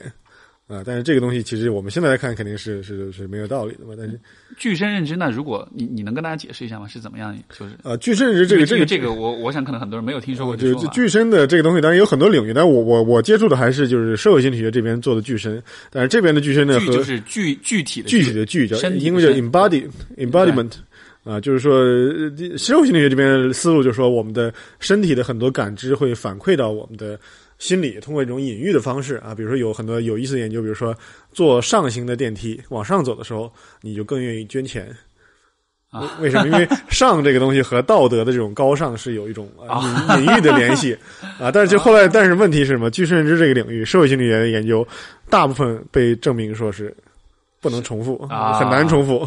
明白。所以就是它只是给我我一种有意思的思想啊，就是是不是提示有这种可能性？但真正是不是真的有这种效应？我觉得是探讨的。但是这个说的是社会心理学的具身认知，然后认知心理学里面还会讲具身，但是他们的理理解会跟我们不太一样啊。所以，所以就我可以理解，就是说，其实人的身体的感知在一定程度上是会影响你的影影响心理，对你的心理。对，比如说具身认知经典，就比如说说摸杯子啊，两两杯咖啡啊，一杯很热，一杯很很冷，然后你你拿着那个比较热的咖啡，你对人也会变得更加 warm。对，就是物理的温度，这个热激活了这个 warm 这个。哎，我觉得这个东西有很多的那种，你知道什么职场成功学的书都会利用。对，但是这个你别说，这是二零零八年发在 Science 上文章啊，就是开启了这个巨身的风潮，但是后来被证明 很难验证，很难验证。对，因为有很多这样的说法嘛，就是这种呃，比如说呃，包括我之前知乎上写一个写过一个答案，我都引用过这个这个这个发现，就是说如果你。如果你做出笑的表情啊，鼻香式微笑，对不对？你叼叼着根笔，然后就会让你笑肌的像你微笑的时候那样的收缩，你会真的体会到，就真会对高兴感觉。这这个也没有冲出来。不，但是这个，但是这个，如果是我们自己去尝试啊，我我觉得从体验，从从现象学的角度，我觉得也是有点用的。就但是呢，因为你已经知道这个结果，所以你尝试，其实可能是一个心理暗示的结果。但反而是，如果所有人都相信了这个结论。那你这么做就是有用的，对不对？对，是吧？所以有时候是有这个东西是，并不是说，呃，就不靠谱或靠不靠谱。很多时候就是因为大家相信了，它就真的存在了。包括他们还有做那个前段心理学里边的一个丑闻吧，算是就是 power posing。就是说，那个 TED 上面有一个历史排名第二的演讲啊，有一个叫 Amy Cuddy 的一个呃著名的美国心理学家，就是他做的研究是说，你摆出了这种很有力量的姿势，啊就让你感觉很 power，对，然后解决很多问题，对。然后这个事儿呢，他他是一个特别擅长做科普的人，他是一个学者，呢，特别擅长和公众做演讲。现在我觉得擅长做科普都成了骂人的话。对啊，就他一个表达力特别强，然后一个金发的美女，形象也特别好。然后呢，TED 历史第二的一次演讲，但是最后最近发现说重复不出来，甚至当时那篇论文的其他的作者。都会质疑他说这个数据是有问题啊，那最后就变成一个悬案嘛，因为有很多学其他因素的考虑，最后导致他可能是淡出了学术界啊。但是但是呢，就是这个也是一个例子，就是 power posing 也是说身体的感知。但你说如果是我们都相信说，我如果想振奋自己，我要给自己一个力量的姿势，是那你所以即使说这个东西可能不是像他说的那么稳定的一个效应，但你都相信了，也许就真的会成为一个。对，就心理暗示，心诚则灵嘛，对，心诚则灵。是，就是说，其实心理暗示其实反而成了一个很很有很对。呃，我我的我所看到的这个就是数据研究，其实会认为心理心理暗示这种 placebo effect，其实反而是一个非常强大的对一个作用，包括很多药物上面的治疗。对对，而且就是某种上，你说我们现在那个社会上很多这种跟心理学相关的产业啊，咨询也好，还是。啊，其他的自助啊，那种东西，也许这个产业一半是建立在自我暗示、自我暗示上面的，建立在这种安慰剂效应、安慰剂效应，对吧？对也许这个是这个东西撑起了这行业，但我觉得是，那至少有用啊，对不对？你说再怎么样，说至少是有效的。虽然这个这个这个发生作用的方式和当时他们想想的那种机制可能完全不一样，对不对？如果这样子，就基本上来说，比如说我明天开始，我们兜售一种药片，我不告诉你它是怎么做的，对，它可以让你，它可以解决你生活中所有的问题，对，只要你只要你信，或者说这个药片可以让你转运，对，它可以让你运气特别好，它可以让你生活特别顺利。那这事儿有人有人在干了，淘宝上卖那个开光的什么东西，啊卖锦鲤啊，不就是这一一套东西吗？对，但是如果说你给他一个科学的包装，可能会让他更信。对，但实际上就它可以是任何东西。对，实际上任何东西。像那个脑白金啊，脑白金，脑白金有一点用啊，脑白金是那个褪黑素，它是有助于睡眠的，但仅仅是有助于睡眠。对对，确实是让你睡眠变好，这个是存在。不过，就像比如像脑白金这样，就其实它为什么会卖的那么火？嗯，它这个背后其实它不光只是一个产，就是产品本身的问题，因为。脑白金的这个受众其实是什么呢？是有很多这种在外打工的这种人，他们春节回家看爸妈的时候，他需要买一些这种啊比较代代表自己的孝心的，对，就是比较贵的、比较有档次的、比较牛掰的东西。所以脑脑白金通过大量营销，他把自己营销成这样一个很贵，过年过年回家不收礼，对吧？对。所以其实买的人他也不 care 这个东西管不管用，对对。收的人呢，他也知道这个东西，他 他并不是那么需要，他只是觉得这是一个。就他就是很多东西，他反而成了一个符号，对一个 symbol 的，对对。所以所以为什么说史玉柱是心理学大师呢？对，就他的这些东西，你能看到他其实把握到了很多人的心理，包括我们中国文化的很多。你看中国文化特别强调我们呃孝心啊，或者说这种呃子女和父母之间的关系。那其实我们中国很多的，一发现有些比较有效的营销，比如说有些电视广告，你发现中国特色电影广告会讲什么回家过年的场景啊，或者说给家人的问候啊，通过这种方式来。打动我们的用户确实有效，因为我们对文化就是强调这种东西。这这对说到这个，不知道有没有，因为你就是跨文化心理学有没有看过，就是比如说不同文化里面的广告的。啊，这个这个应该是有人做过这种调查的，就是比如说呃，分析这种所谓叫文化产品嘛，就是我们所有的广告啊、媒体啊，叫做呃 cultural product，就是文化的产品。那这里面也能看到一些这种呃，就是像说我们说集体主义跟这种差异，比如中国中国的很多产品里面，更多的表现是社交的或者家庭的主题，对，那可能更更多人去参与，然后强调的点也是这样。但是具体的这种呃尽孝啊，这种这种广告还是真没看过，也许可以做啊，也许可以做研究来来做，很有意思。因因为因为你想，比如说我能想到一个。就是啤酒的广告，嗯嗯，对吧？你看国内的啤，当然这我个人观察，国内的啤酒广告永远都是跟好朋友一起分享，一群人 party 啊，对，看球啊，然后啊赢了，对。然后你看国外的广告都是什么呢？我喝了这酒我特别性感，我特别人生赢家，让妹子们都来找我。就他更强调的是，他给你这个人带来什么，而不是他的这种。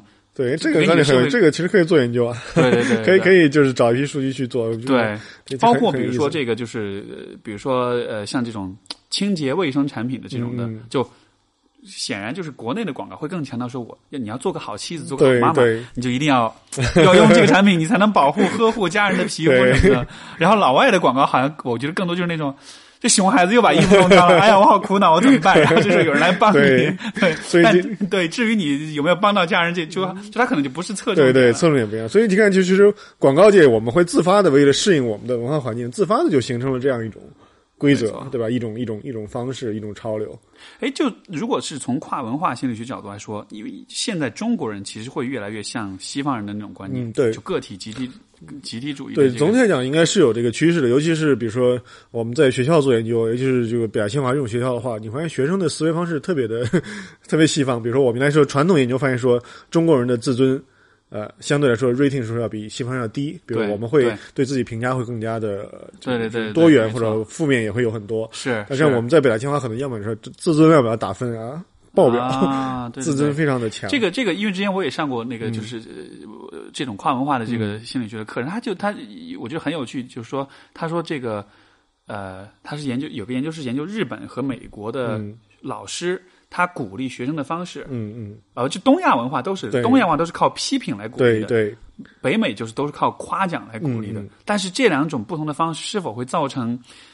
东亚文化当中的人，他自尊和自信就会更低呢。最后的发现，我理我记得最后发现其实是不一定，嗯就不一定批评的多，你自信一定就不足。嗯只是它只是影响了你对自己的评价和这种激励方式。嗯但是不一定挨批评挨得多，你自信就比较低。对，这这个领域其实也是其实文化心理学的一个争议了，就是说，呃，西方人的很多研究发现，人有一种叫做 self enhancement，对自我增强嘛，对？没错，自我感觉良好啊，甚至比如说有叫。比平均更好效率，对吧？一一个班的人，你们说你的智力水平在这个班里排多少？所有人都会认为自己超过了平均的水平。对，统计上不可能，总有人在后面。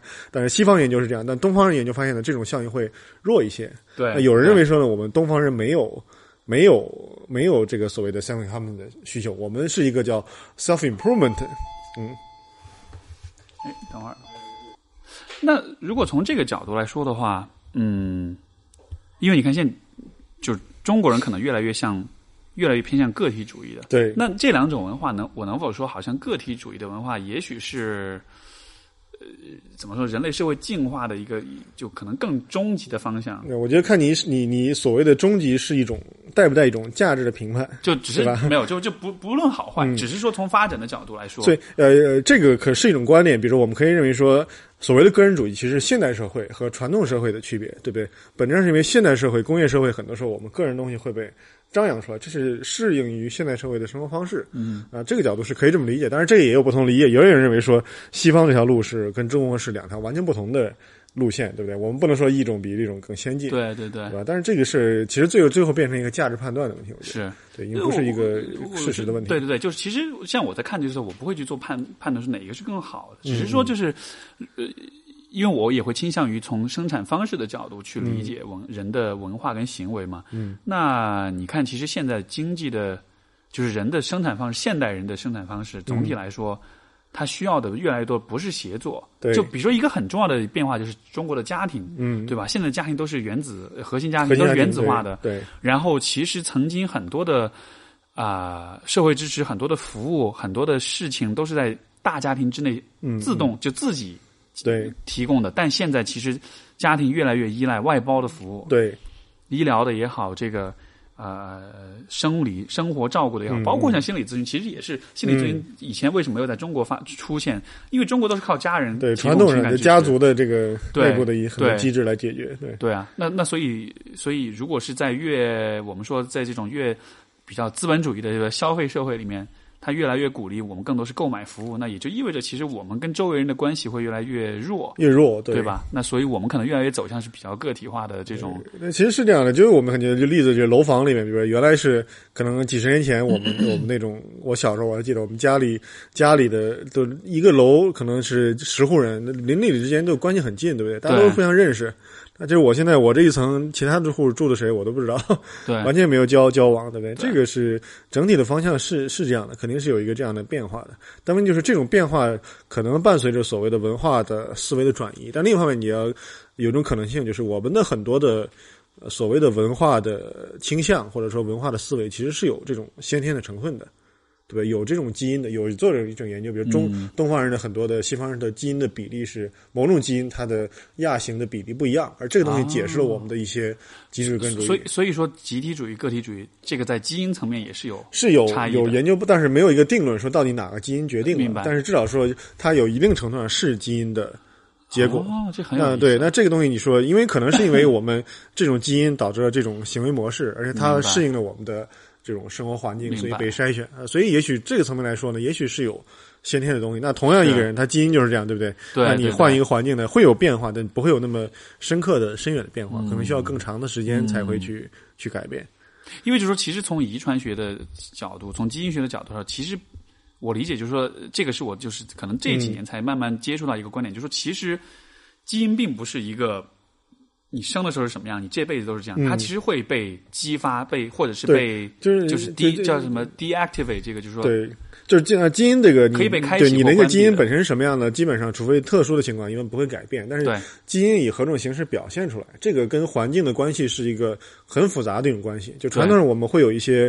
简化的思维说，这个东西要么就是先天，要么后天，对，要么是遗传，要么环境。那其实不是的，就是很多性是遗传的，它有很多复杂的方式和这个遗传的环境的因素相互作用。对，没错。所以其实际上是是很复杂。所以从这个角度上，是否说像我们说进化论怎么着怎么着来解释个体行为，其实这就我觉得呃，这个还进化论还是就首先要明白，就是说呃，进化这个过程呢，并不一定代表着基因库的筛选，对不对？我们刚才说文化进化。文化的演化，那你筛选单位不是基因，而是他们说所谓叫迷因，对吧？就道金斯那叫叫 M E M E 英文嘛，迷因，它就是类似于基因的一种文化的筛选单位，但是它那个过程是跟这种自然选择的过程是一样的，一个外部的环境的一个压力导致你这个样本库的一些特征的变化。那本质上可能真正核心的过程是这个过程，而不是具体的基因或者说什么东西，甚至可行为也会被筛选，对不对？你把行为模式看成是一种。一种一种基因，一种基因，一种文化的基因，对吧？对，一个人，你的可能原来你是有这种方式来做事，但是你换了一个环境，然后你发现这种方式做不通，然后你换了一种新的方式。这个就都不光是说代际之间，我就一个人，对一个阶段当中，对吧？比如说这个，我我经常遇到的一个状况，就比如说一个人他在中学时代他被同学排挤，对他他后面就是很长一段人生里面，他都会对别人，他都会觉得别人不喜欢自己，因为。你需要用这种方式看待别人，这样子你才能适应这个人际关系的环境。对，就他就他就就说这个环境对于人的这个经历，对人对于人的这种认知，对于人的这种行为，就真的影响还真的还蛮大的。对，所以从这角度说，可能就是很很多是我们传统的一些所谓的什么先天论、后天论，就都。太简化，本质上是一个太简化的过程。嗯啊，当然有时候也不能走进。现在很多是原生家庭，那个就是极端强调后天的东西，是是也有点是是。而且很多人，我觉得他们的这派问题，很多时候是过度的强调一个你改变不了的事情。对原生家庭，你出来的家庭，你是你不是你能选择的，没错，你控制不了的东西，但是你是能够掌控你未来的生活的。如果如果就是一我的理解，其实人们就是人类这个物种本身，它的原生，它所谓的原生家庭本身就。它它自带的属性就是会有很多创伤，因为人类历史上绝大多数时候都是很辛苦的，对战乱、自然灾害，对吧？包括就是你整个人人生当中，小孩子从小到大，嗯，你会经历你你的你和你的家庭，其实会经历非常非常多的。比如说这种这种就是狩猎采集社会，对吧？天天被老虎、狮子追追着跑，然后又会饥荒，又会缺乏食物，食物短缺，又会遇到其他部落来攻击，怎么样？就其实一直会有 trauma，一直会有创伤的。对，是这样的。而且呢，就是呃，我们现在在中国可能有一个特殊情况，就是我们社会恰好经历了一个快速的变化。对，这个代际间的冲突呢，价值观、思维方式，包括你的关注点，可能会先天的就会有这种冲突性更多。所以为什么原生家庭理论在中国很火啊？当然，你按武志红的解读，就是因为中国人不会做父母，对吧？都是巨婴，然后怎么怎么样的。但我的解读可能是因为我们首先代际间的冲突是，任何的社会都有代际间的冲突。然后呢，中国社会呢，因为这种社会的变迁，代际间的冲突更明显。没错，对啊。但是面对这种冲突，你可以有不同的解读。对，你把解读成一种根本的文化的因素，解读成这种原生家庭的问题。是这个，其实是对我很认同。而且，其实我一直都是。呃，一直都会觉得说，其实代际间冲突是必然的，因为其实冲突才能，就是冲突，我理解其实可以看成是一个去定义界限的过程，就是两个人间的界限，因为你从小，就是比如说婴儿跟他的父母或者他的养育者，他之间是没有界限的，对对吧？就是你的所有的行为都是被你的父母给控制，因为你是完全依赖的一个，对对对。但实际上你成长的过程，你就是需要不断的把这些界限，就是慢慢的细化，慢慢的清晰的定义。但是这个定义的过程。只有冲突才能让，因为界限其实就是互动的规则。最后，其实双方互动博弈，最后划定的一个没错共识的一个。如果没有冲突的话，比如说你的父母就不知道哦，我其实不能这么对你。对，就这个是健，就就是冲突本身其实是健康的。但是我觉得问题是在于啊，可能很多人在行为上、在认识上，他不知道怎么去面对冲突。对，他会把冲突看作是一个。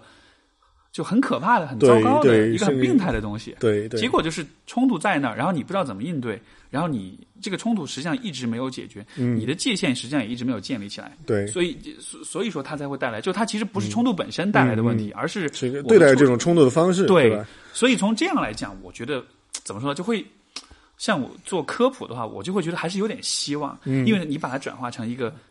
能力的问题转化成一个知识的问题，而不是一个本质性的说哦，冲突就一定会伤害人。对对对，这样看其实会让人很绝望。对啊，我很多冲突，然后我就我就我这个这个知乎上我经常正好看，有人评价武崇老师的观点，就是批评一点，就是这个武崇老师给你描述的是一个非常可怕的一一件事的一个图景，对不对？家庭就是会伤人，然后家长是是伤害孩子，但是没有给你解决方案。没错，对吧？那你最后说。呃，我们其实不光是他，其实我们心理学、社会学也会有做研究嘛。就是为什么人会抑郁？